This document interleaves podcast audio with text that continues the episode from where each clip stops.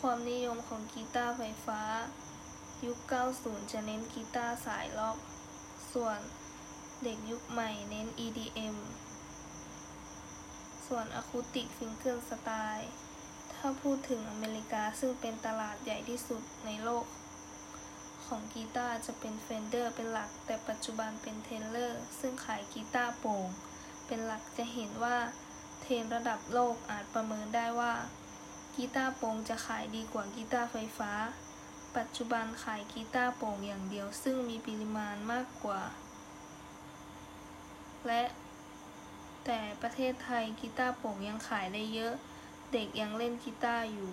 แต่อาจจะไม่เป็นแนวร็อก แต่อาจจะเป็นอะคูติกแทน อีกแนวที่หลังๆ เจอเด็กเล่นกีตาร์อยากเล่นกันเยอะคือ fingerstyle คือกีตาร์โปร่งตัวเดียว ส่วน Gibson จะเติบโตในช่วงหนึ่งของยุคที่กีตาร์เฟื่องฟูมากค่ะ